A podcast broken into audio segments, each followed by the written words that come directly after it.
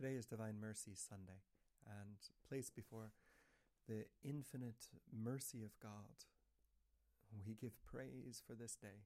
We give thanks for this day. It is a beautiful day. It is a feast that was inaugurated in the year 2000 by St. John Paul II, but it really came from the merciful heart of Christ as he revealed himself to St. Faustina. And it comes with so many promises.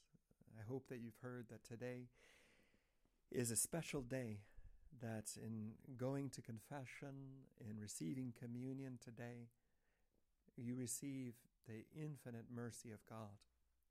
I hope you know those promises that were made to St. Faustina that you would receive the removal of all temporal punishment, meaning that you can go straight to heaven if today you receive that confession and the Blessed Sacrament.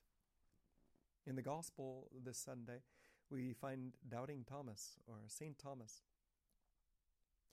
Note that when Jesus appears, each time he's going to appear, he's going to say, Peace be with you.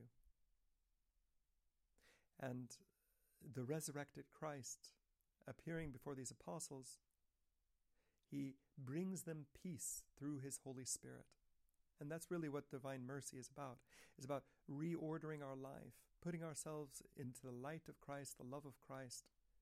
That's what divine mercy is about is giving us that form that is the Christi form, that form like unto Christ himself, where our life is transformed and we become like little Christs, little Jesuses, little lambs inside the great Lamb of God.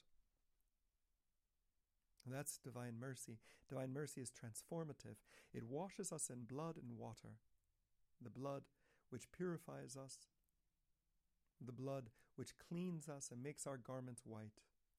That blood which represents his death, but it also signifies the sacraments, it also signifies the Eucharist, the water, which is the birth, which is the baptism that flows from his heart.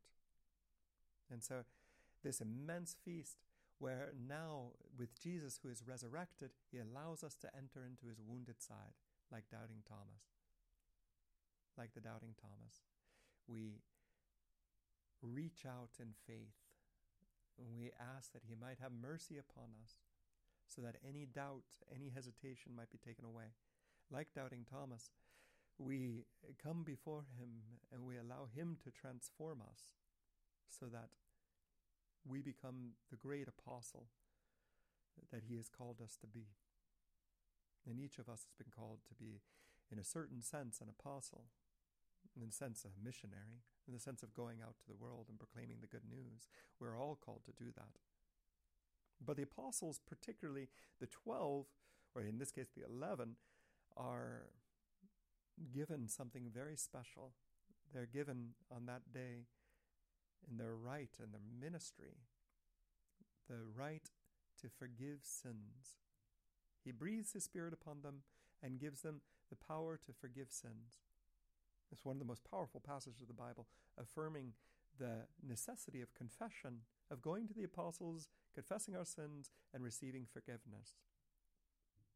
And it is a beautiful thing, and that that thing is done to give us peace, meaning that peace that structures us, reorders us, puts us in the right place, puts us in the love of God, in the mercy of God, puts us back into the wisdom of God. So, I really strongly encourage you today to go to confession. I really strongly encourage you today to go to Mass, of course, and receive communion. Let us ask that through the intercession of St. Faustina, we might enter into his merciful wound and hide there like the dove in the cleft of the rock. In the name of the Father, the Son, and the Holy Spirit. Amen.